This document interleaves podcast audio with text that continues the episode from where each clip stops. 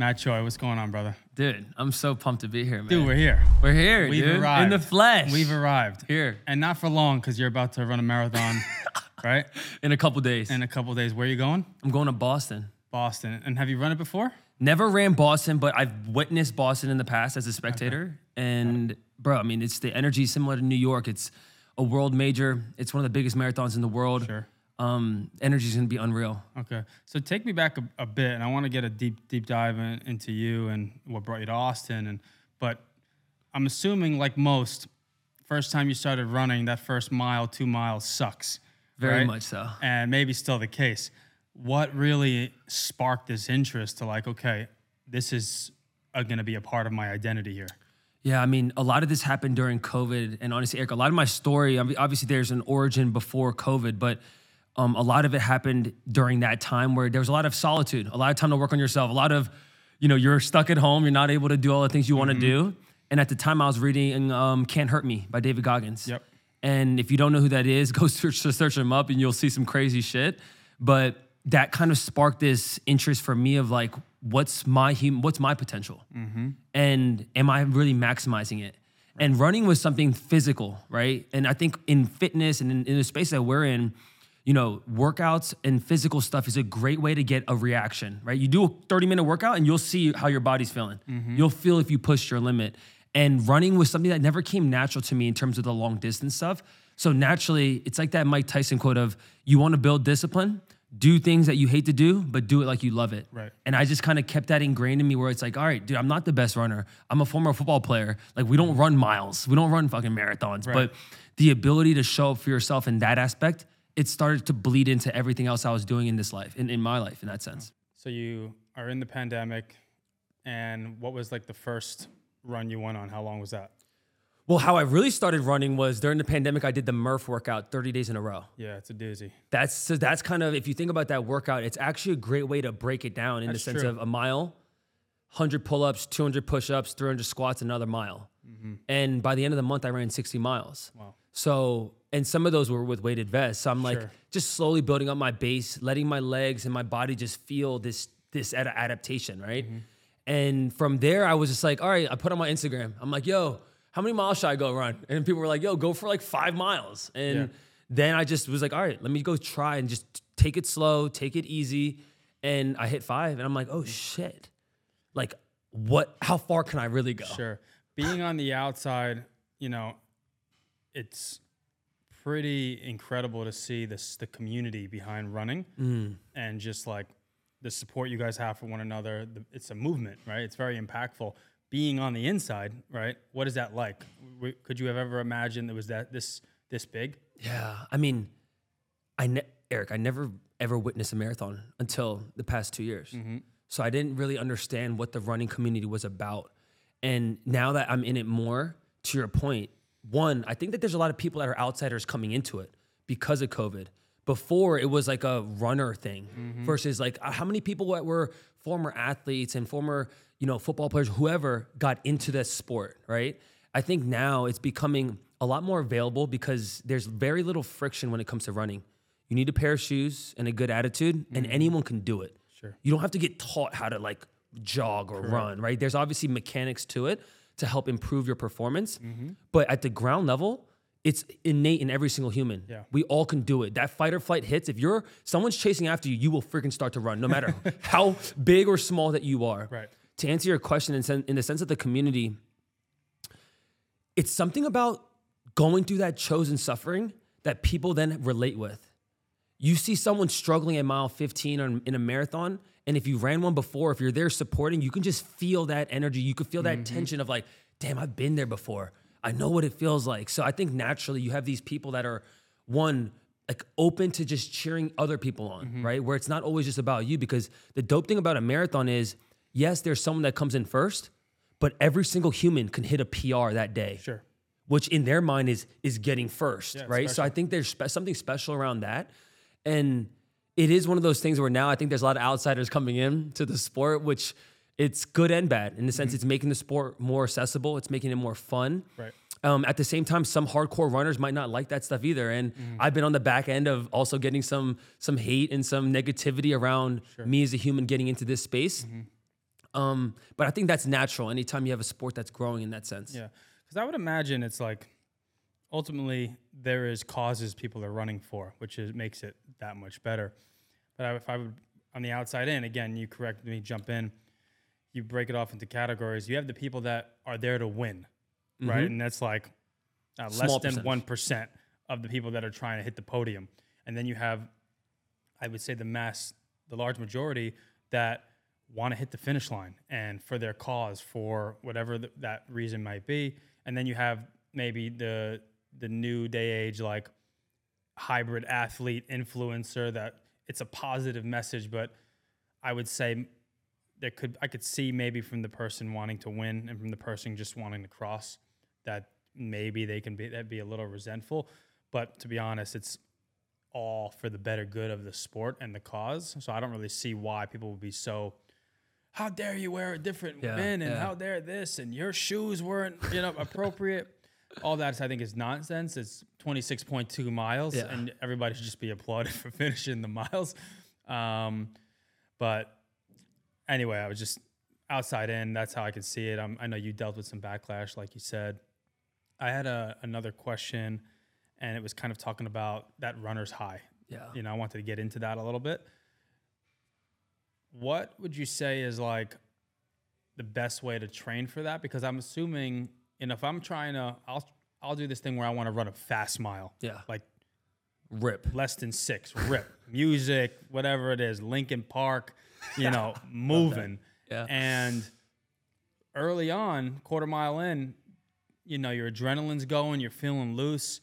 But i know instinctually, don't tap into that yet. Otherwise, I'll crash and burn. Like, how do you navigate that when you have 26.2 miles and there's a million people next to you? Obviously a little bit different, even in terms of the energy system that you're using for an all-out mile versus a 26.2. Sure. Right. I kind of, I guess the best way to kind of explain it is kind of like that flow state. When you're in that groove of like you've one done the prep work, you've done the training, right? If if you don't prep for a marathon, it's hard to get into that runner's high, get into that flow state. Obviously, you need to build yourself up to being able to even get to that point. Um, during a marathon, though, it's it's a long race. Like this is not like something that you just like Kipchoge does it in two hours, but like most humans are not doing it at that capacity. Yeah. Um, I think the best way to get to that runner's high, get into that feeling, is by just showing up day to day to like put the miles in. It's like it's the the dopest thing with running for me is that I come from a world of football and fitness and wellness, right? The principles are the same. People want to get into the weight room and bench more, squat more, deadlift more. Like you don't just show up and throw 315 on the bar and try to deadlift if, if you haven't done 135. Right. And it's the same principles of that. Like if you want to run a marathon, well, you better be doing your day-to-day consistent work of base building, of doing some threshold work where you're picking up the tempos and speed and things like that. I wanted to touch upon the preparation of all this. If I mean, I'm sure this is something anyone can pull up on the web, but Of course. I haven't done that. What does it look like? Is there a standardized like here is the blueprint to train for the 26 miles? What is that? I mean, it's it, there's so many blueprints. Okay. you go on Google right now, you'll find so many different strategies, right? And with all the research now and all the technology now, there's so many coaches and athletes that are debunking a lot of the old school myths of this is the only tried and true way, right? Nowadays, you have got people that come from a track background that are more 800, 400 meter runners that have a level of uh, fast twitch muscle fibers that make it actually easier to transition into the marathon because they already got the speed worked out. Now they just have to build out the base for a longer period. Versus someone who's been uh, maybe a cross country runner. They never really did speed work, but they've been mastering the 5K, 10K distance. And they'll have that base as like a mid distance runner. And that base is going to be different than someone that's a fast 400 runner. Sure. So there's so many different ways to approach a marathon. It's kind of like an offensive coordinator, how there's like the West Coast style offense, there's a shotgun, like there's so many different ways to win a Super Bowl, mm-hmm. just like there's a lot of ways to run across a, a, a marathon. Yeah. So that's how I would say, like if you go on Google right now, you'll find a ton of different programs, eight week, 12 week, 16 week programs. Depending on what your starting point is, you might have to find a program that fits your style and your training. Not everyone wants to run six days a week, Eric. Not everyone has the time to do that. Yeah. There's programs that people could run three days a week, still weight train, and still be able to go complete a 26.2. Mm-hmm. So I don't think that there's one tried or true method, just like there's not one tried or true diet. Sure. Marathoning is so individual and each person's gonna be different and they need different needs. And finding a coach or finding someone that is in the space to get kind of give you that roadmap mm-hmm. is always a good strategy.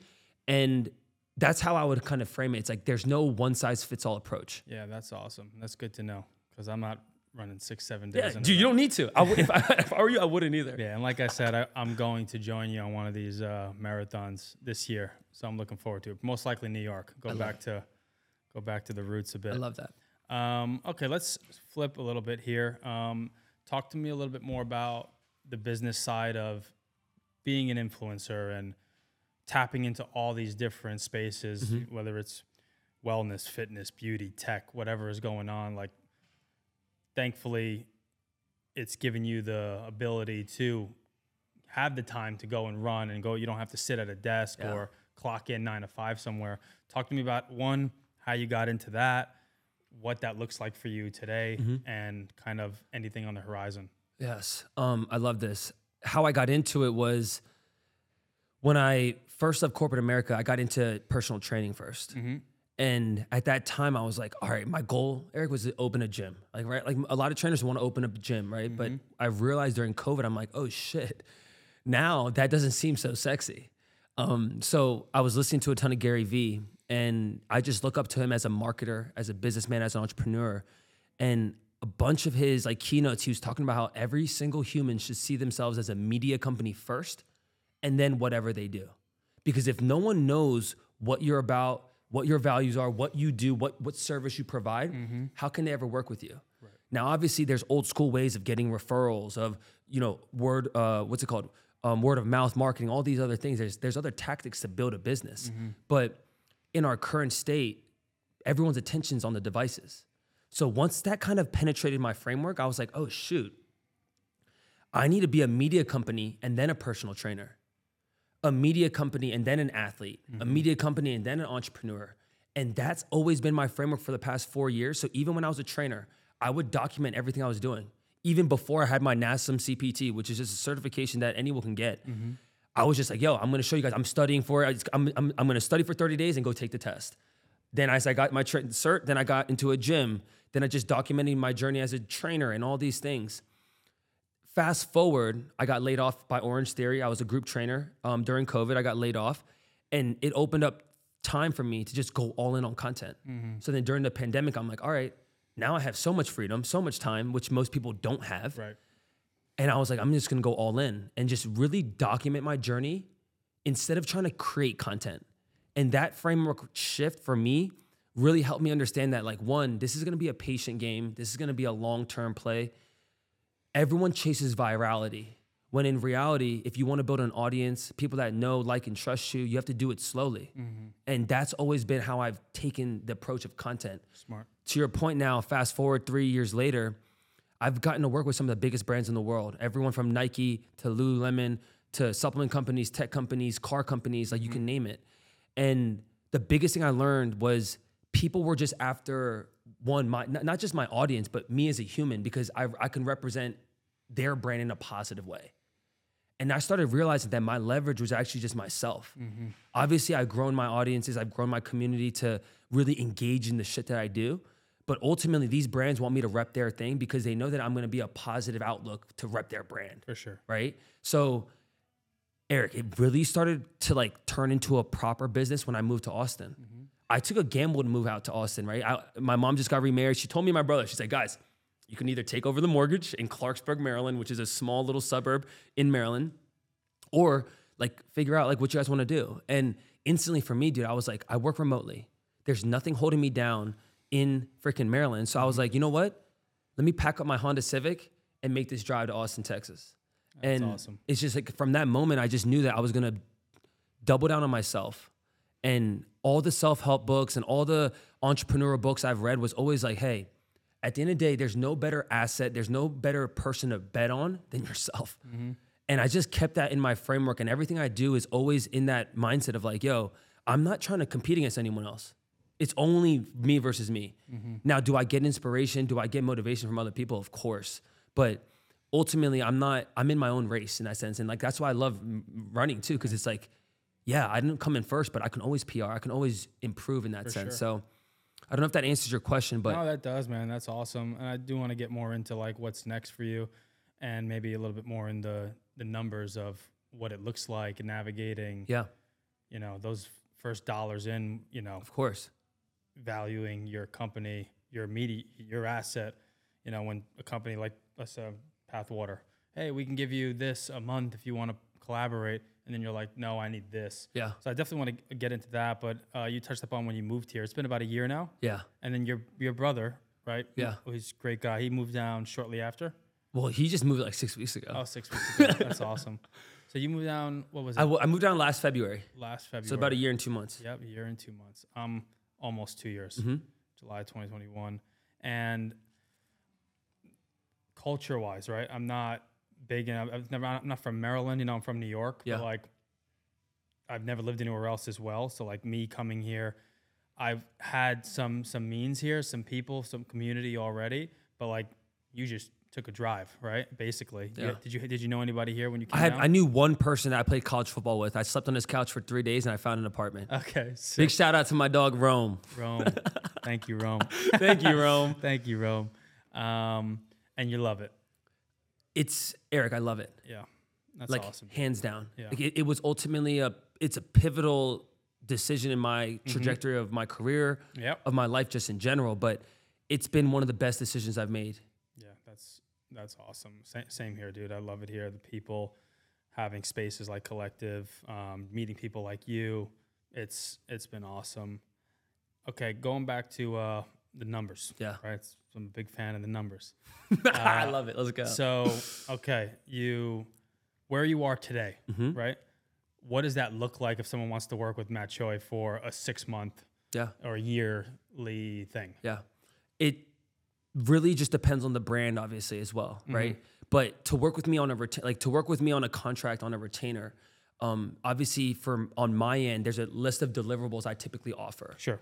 The biggest thing for me that I think differentiates what I do versus other creators is that I've really made it an important thing for me to diversify my platforms. Mm-hmm. Right? A lot of people want to win on Instagram because it's sexy, it looks cool, you get the blue check, all that shit. But early on, I actually grew my audience on TikTok. Yep. And that's where it started. And then when TikTok, everyone started flooding on TikTok, then I was like, all right, let me focus on Instagram and then YouTube. And just being able to diversify my Mm-hmm. audiences. When people come say what's up to me, I, they're like, yo, I found you on YouTube. I found you on TikTok. I love getting that data because it's like, exactly, you don't know who you're gonna attract. Mm-hmm. Now, in terms of um, like working with brands, Yep. every brand has an area that they might want to focus more on for that year Mm-hmm. in terms of their marketing budget, or maybe they're just lacking on a different platform. So they're like, Matt, we want like Pathwater, we want to work with you on TikTok to run a campaign to showcase more of how you utilize Pathwater in your day-to-day life. Sure. Right? A lot of times for companies that are in middle middle-sized companies to smaller companies, I mean, honestly, I can't charge them what I charge a Nike or Adidas. I have to play the long game of like, all right, do I really love this product? Do I believe in this product? Mm-hmm. Then my retainer, the fee of it, anywhere from twenty five hundred to five thousand, gets kind of. I have to play the numbers around, right? And then it's like, all right, how can I actually create more value for this brand instead of just them paying me a retainer? Right. And that's kind of where I'm at right now, Eric, where it's like I'm actually taking less retainer deals and I'm taking maybe a smaller retainer with either commission or getting a rev share of you know sales that I'm bringing in in that sense, right? Because then it becomes performance based and I'm actually incentivized to really market the company. Yeah, and execute. Exactly. And that's one model. Another model is just straight up retainer. Hey, Pathwater, I want $5,000 a month. I'll post a TikTok video, a YouTube short, mm-hmm. and an Instagram reel and an Instagram story. And in honest, Eric, that's undervaluing my audience. For sure. But I get a longer term contract. Yeah, I understand. So there's always that push and pull of like, hey, Adidas, you want one video from me? Then all right, I'm gonna charge 15K, Yeah. 20K. right. And that's a one off exchange because they know, oh, we met, we have this new running shoe out. We know that your audience loves running shoes. So instantly, I already know the video is going to perform Sure. somewhat decent, right? Um, but for me now, it's like I'm trying to develop these longer term partnerships.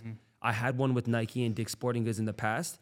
The only negative with longer term partnerships is now I can't wear another brand. Right.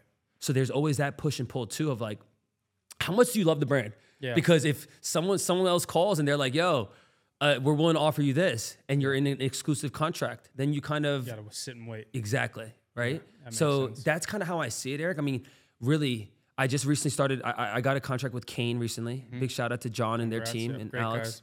Awesome team. And with them, it's it was always like I already knew I liked the product. Mm-hmm. I already knew that my audience would rock with it. One because it fits exactly into the running mold. Mm-hmm. You wear running shoes to run. What are you going to wear in after? I always preach that message of get out of your running shoes, get into something else, flat shoes, minimalist shoes, a recovery shoe. That partnership just works. It just it fits right into my brand. That's awesome. And I'm looking for more of those types of companies that just align with who I'm about and the things that I, I kind of talk about. Um, but in terms of the numbers, that's typically what it looks like. And obviously that's now. Eric, when I first started, I didn't know what the F I was doing. Right. I would be like, oh shit, Shocks wants to do a video with me. They're like, Matt, send me your rate. Eric, I'm like, uh, $500? Right.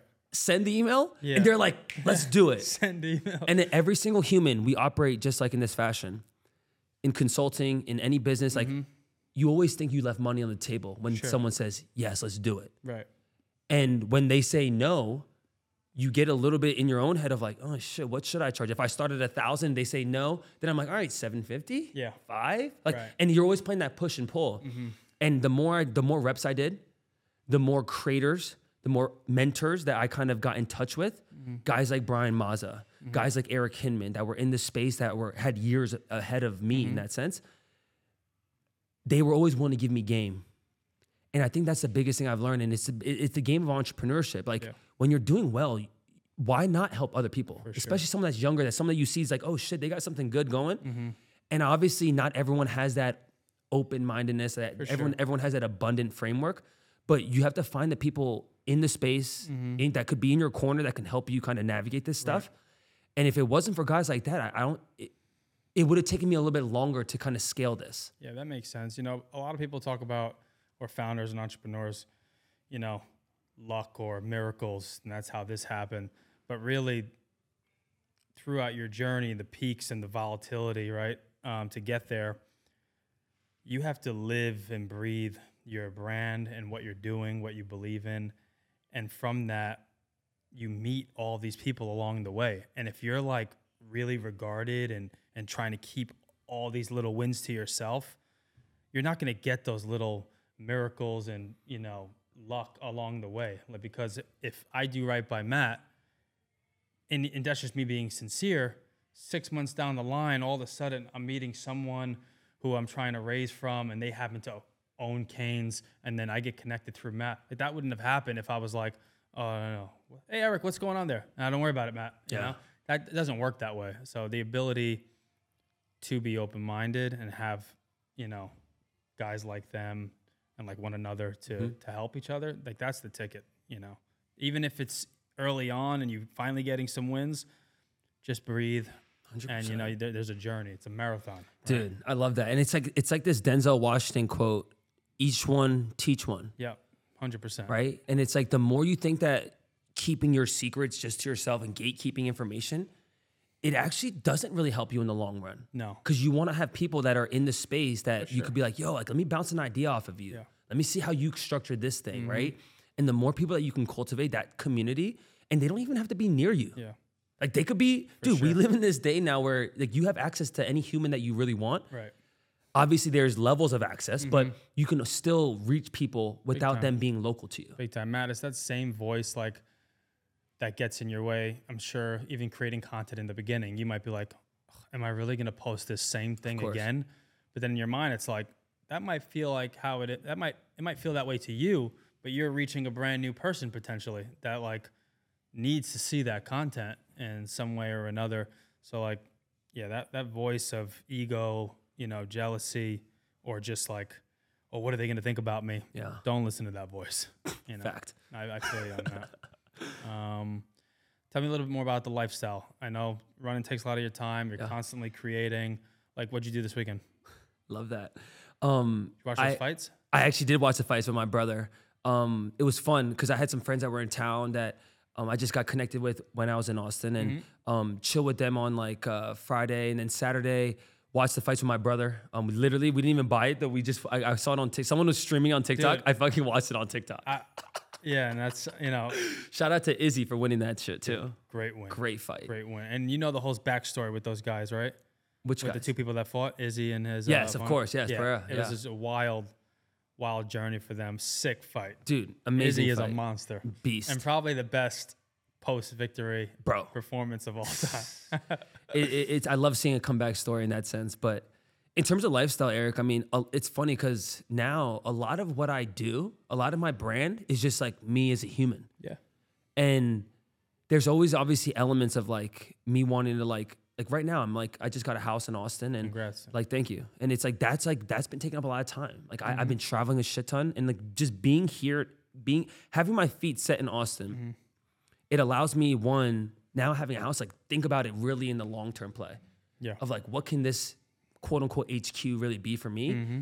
and that's kind of been taking up a lot of my time. And obviously as my brother's been transitioning here kind of like working through like living with your brother again in a, in like a second life. Mm-hmm. because now that we're older it's like we're we're obviously grown men and it's like trying to navigate that in that sense. Um but a lot of like my day-to-day stuff it's funny because like i feel like i don't really live for the weekends. Like i feel like every day i'm like living on a monday which is a win because like i just like i don't think that the things i do is like work it's all play for me Sure. and it's like that Naval Ravikant quote of like when you when your work or what what seems like work to others is play for you, you know you're in a good spot. Hundred percent. I talk about this with some people. Like there are aspects about job training, you know, that you just, ugh, you know, course. not many, you know, and I think we're fortunate to say probably not many. Um, but when people ask me like, what's it like, you know, kind of working for yourself, essentially, like partnering with some of these brands, and it's like I get to authentically be myself every day, and that's a choice. You know, it doesn't matter who's in the room. I'm gonna be, I'm gonna be me. I'm gonna be Eric Brandon Rakofsky. Love me or hate me. Yeah. Dogs on top. You know what I mean? I love it. So like I preach on that because like if doesn't matter if you're, you know, tech, you know, hedge fund, you know, you work in consumer, just be yourself. And even if you're along that journey and you're like, oh man, I want to impress this guy. But if, if you start compromising, that, that relationship's not for you. It's not sustainable. Yeah, it's not. It's it's really not. Um, I was also at the ranch with uh, a big shout out to Jimmy. I just saw him leave here, but yeah. he was like, "Yo, come come to the ranch uh, for for Easter." I'm like, "All right, word." So I just it's like it's it's that Eric. It's just like being spontaneous. Like I'm single right now, so it's like I don't have a lot of things like that I'm tied down to, which is a blessing and a curse at times. yeah.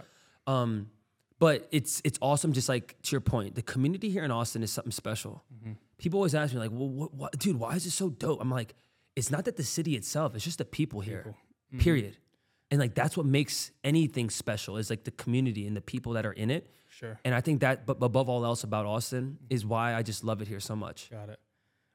I've been head down and just, you know, trying to focus on a few things. but you mentioned like you're single. Have you been dating? What's that like here in Austin for you? It's been very interesting. Um, I have been dating a little bit here and there. I was I was dating someone from Houston for uh, a couple months, um, but that kind of just broke off. I think the the hardest thing for me, Eric, is that now being in front of a lot of shit, it could be tough at times to like this like kind of separate the 2 And I think that's been the biggest struggle for me is like being able to like kind of live out my life as like a lifestyle thing, Sure. and like it's not normal and to then have someone bring their energy and their their stuff into my world at times there's friction there just because of the way i live For sure. and at times for me it's just navigating that i've never i never came to austin to be like i, want to, I need to go find a girl asap like that's just never been how i operate No. um, I really do believe in timing and patience and Yeah. the right people come in, come into place. And for me, it's like I was I've always in this mode of trying to find myself to then hopefully attract the right human. I'm never going out to like seek them at the bar or on fucking Hinge or something, right? So naturally for me, Eric, like at times, like the entrepreneur journey could be very lonely because you have to find the right humans that want to support it. For sure. And at the same time, I want to support other people too, mm-hmm. right? So I think for me, I'm in like a selfish mindset, and at times that's a gift and a curse as well. Yeah, for sure. Especially like you're how old? 28. Yeah, 28. I just turned 30. You know, we're it's early days. You know, it doesn't feel like early days for a lot of the things, but um, it's early days in the grand scheme of things, and you have to, you're still building. You know, and if I'm, you know, blessed, I have my son Athen. You know, he's two, but before he was born and when he was born and last week. There's challenging times, Of course. um, but you you navigate those. And while you're single and don't have children yet, you know you should be selfish. And by the way, your whole being is is selfless. That's your message: positivity, helping people. Um, so you probably couldn't do that if you were, you know, saying yes or no to you know a significant other. Like, oh, why are you going to run again? You just ran yesterday. So like. I mean, that ripples into, Of a- course, of you know, I'm sure those conversations happen. Um, but I completely get it. So don't be too hard on yourself with that. It's gonna come. Fair. It's I agree. come. And I know a few a few girls. So I'll introduce you. Let's go. The recipe is a, a matchmaking show here. I'll set you up. Uh, I want to talk about one other thing too. Um, I was just touching base on this. You know, constantly we scroll on our feeds. Normally, it's a lot of positivity.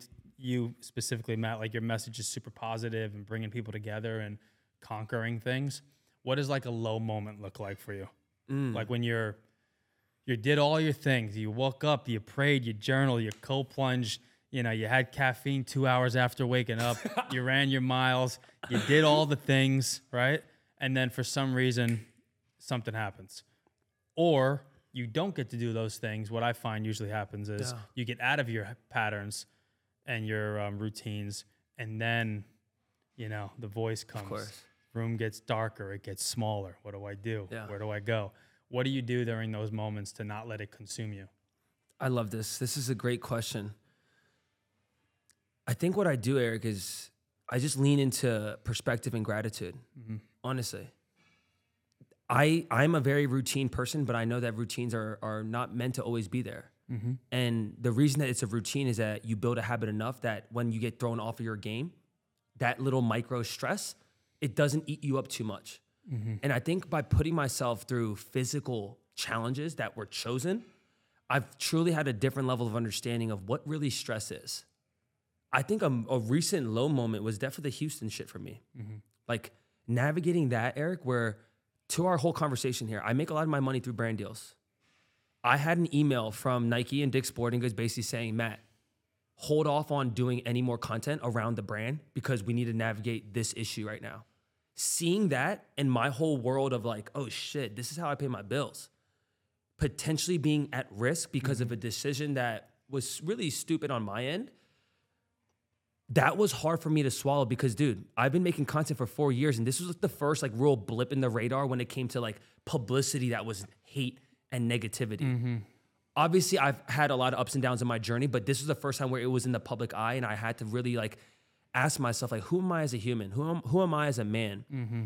And even for me, Eric, it's like that old rule of like my, my high school coach always said, you know, luckily we didn't lose many games, but when we did lose, it's always that 24 hour rule of like, yeah, I mean, if you need to kind of be in your thoughts and have your solitude to let that shit sink in and understand mm-hmm. that, yeah, you fucked up. Now what? Like, what are we gonna do about this, right? We have to move forward in life. And like, in no matter what it is, if it's big or small, you know, maybe getting a little ankle sprain or whatever it might it like might be. I think at times humans put this stress and anxiety on ourselves. Mm-hmm. I think that low moment for me is a self reflection. I sit in my thoughts, I sit in my solitude. I'm like, all right, is this the end of the world for me? Even if I, I sat on an airplane, Eric, I opened up my email and I got that email and I was going to Sacramento at the time. I closed my eyes, I didn't respond to the email. And I said to myself, I said, if I lose out on every single brand deal I work with, all of them drop me because of this bib mule thing, mm-hmm. I would be content knowing that my intention was not how the article was written Right. period. And in, even in j- just that example, like I, I was okay with that for, for like 24 hours. I was definitely in a rut and I was like, fuck. But quickly I had the right mentors and people in my space that were like, dude, at the end of the day, this is not who you are. And this is mm-hmm. not like this one mistake will not define you in the long journey of my career in that sure. sense. So I think to answer your question, I, I just lean back into gratitude and perspective. Mm-hmm. Even fucking up like that, Eric, it's not the end of the world people like I could have done way worse shit. Right. If that is what people are gonna hate me for, Eric, mm-hmm. of using someone else's bib to complete a marathon, I'm doing okay things in this world. So that's kind of how I see it. And that at the high level, that's like a extreme situation where I'm down. Right. If I'm out of my routine, if I don't cold plunge in a day, I'm not like beating myself up. I think people judge themselves too hard. Mm-hmm. I am my own harshest critic, Sure. but at the same time, I don't judge myself too much. At the end of the day, I know that I'm gonna hopefully live up to 100 years old. Me having one off day, me going to eat in and out, me going to like, you know, do whatever is not gonna be the detrimental impact on my life. I think because I'm able to stay patient and have a level of perspective that I have it pretty damn good in this world. Mm-hmm. There's a lot of people that like the life that I'm currently living is their dream life. Yeah. And for me, I have so much more ambition of what I want to do. So I just don't beat myself up if I fuck up or if I get out of my routine. And that level of like, it's funny because Ben from Disco said it. And he kind of spoke for me. And I'm like, damn, that's actually a great way to put it. The reason I feel like I'm able to do all this shit is I just don't put that much stress on myself. Mm-hmm. I don't take it that seriously. Like if I fuck up, if I fail or if I succeed, I just don't sit on a high horse. Right. And I think that's how I've been able to navigate so much shit. And I think honestly, why even the bib mule thing is funny for me is that that's actually exactly who I am. Yeah. I'm last minute. If one door closes, I'm gonna find the side door. And that's just how I operate as an entrepreneur. Mm-hmm. Yeah. I, like if someone says no to me, I'm like, all right, well, let me go see if I can find a different way. Mm-hmm. And I just don't let that stress build up inside, inside because I know it's just that cortisol is releasing. I don't need it in there. Sure. Yeah, that's that's it, man. Well, well said. Thank you for sharing that. Uh, my buddy Marty Kelly, I don't know if you know him. Yeah. Maniac, Of course, of course. I fucking know 'em. uh, he'll do this uh, cheers if we're out having dinner, um, and it'll be like never too high, never too low, right in the middle, and uh, that's exactly it. Because if you live in any one of those things too long, it's just it's not real, it's not sustainable. Um, and then if you were just you know didn't have those little spikes, you know, you look at you're on a hospital bed, if that thing goes flat, you know, it's bye bye. You know, course. so. I think those little spikes in the either direction, what make us, you know, what sculpt us. it makes a good goddamn story. Yeah. Eric, I don't want to read a book that's just like some boring, like No. trajectory was the same every day. Like, Uh-uh. why do people like good stories and good, like, like people that kind of overcome adversity? Because that's what Yeah. makes a good story. Failure is truly turns you into success. Yeah, one hundred percent. Um, so I wanted to just touch up on we're, we're at collective, Yeah. right? You know, I remember when we first walked in here, I know. and by the way, like I hope to know, I want to know like your first impression and complete honesty, because like I've been a part of the gym scene, hospitality space for a long time. I know what it's like seeing other trainers see who's this fucking hot shot walking in here, new member, tripod, what's going on? course. And I can see like the wolves start to come in on the person. Hopefully that's not what happened to you. I would just love to your, know your experience coming into collective now that you live here. This is kind of like your home, and I hope you, I hope you, hope it feels like it's your home. It definitely does. Um, it's funny because I remember the I, talked to Jeremy first when I got here because Miranda was the first one that kind of walked me around, and this was early on, right? This is like April. Mm-hmm. Yep. And collective wasn't what it is in the current state of what people see on social media right now in its current state. It was definitely developing to that point, but it wasn't a finished product yet. Mm-hmm. But I think the the funniest thing was I think there was a little a little bit of intimidation for me because I remember seeing you and Kelly first were the two people I ever interacted with, and Kelly at times could be fucking intimidating. And recently I had a chance to really chat with her at the at the ranch, and she's so fucking dope. Yeah. Um, but I think there, there's always levels of that. When you get into a new environment, that feeling of like, oh shit, do I belong? Like, can I kind of get ingrained into this community? It was definitely moments of that. But I think kind of me leaning back into like my own self identity of understanding that at the end of the day, like me being in this room, it's just like I want to show that I belong and I want to give value. Mm-hmm. And if that value comes in the form of videos of me just kind of marketing the collective as this is the spot to fucking be at, then that's a beautiful thing. Mm-hmm. But I think every human have has levels of that intimidation factor because you're coming into a facility that is the most sought after gym in Austin, Texas, mm-hmm. and there's like there's feelings about that, right? Um, but I think overall, I quickly just kind of leaned into myself and I was like, you know what, I'm gonna just this is who I am. Mm-hmm. Like, regardless if it was collective or a different gym or Planet Fitness, it wouldn't have mattered. I would have mm-hmm. acted and operated in the same exact fashion. One, being super positive, being optimistic, and just doing my business how I go around it, right? Mm-hmm. Um, but I think how I feel about it now, it's I told Jeremy this. It's like when I believe in a product, a service, or a brand, I almost pitch it as if it's my baby. Mm-hmm. And that's when you know you have something special, is when you have people that are so bought into it that they feel like they're proud to represent it. Like when people ask me what gym I go to, I'm so fucking proud to say I go to this gym. I go to the collective, and it's the dopest gym in the in, in Austin. It's one of the mm-hmm. dopest gyms I've been to, and it's not because of the sexy equipment or the the black and white aesthetic, which Yeah. is sick. But once again, it's the people that that come to this facility Right. and that is what truly makes it special and it makes it different in that mm-hmm. sense. And it's honestly i can't even put into words really like someone asked me like dude do you work at collective? I'm like no i'm like but like i believe in it. Because what it's done for me for mm-hmm. myself on a business level on a connection network level mm-hmm. has been something that has definitely made my one year in austin eric so much better so much that. more fruitful. I love that. Yeah. and that is something about collective I think not many gyms can replicate because sure. you can have all the sexy aesthetics and stuff like that, but if the humans inside of it aren't curious and open minded and all those things, it's just a sick gym that has a dope aesthetic. Yeah. Dude, I love that, man. Thank you. Um, well, before I let you go, right? Is there anything else that you want us to know, people, people at home? Um, yeah, I mean, I, I think one, I appreciate you having me as a guest. This is super fun. And I think at any times you get to connect on this level, it's a lot deeper than a five, 10 minute conversation, even over coffee or For sure, whatever. for sure. But I, I think for anyone out there, like, this has always been my framework. It's by Jim Kwik. It's a quote. The only limits we have are the ones we believe in. Mm-hmm. I think so many people put limits on themselves, what they can accomplish, what they can do. You know, if they can go move to a new city. At the end of the day, if you can, if you have a, if you have a level of belief in yourself, go chase after whatever it is in this world because you live one time. Go take advantage of it, maximize it. I love that. Oh my God. I appreciate you. This was super fun, bro. Dude, we'll do it again real soon. I'm pumped. Thanks, brother.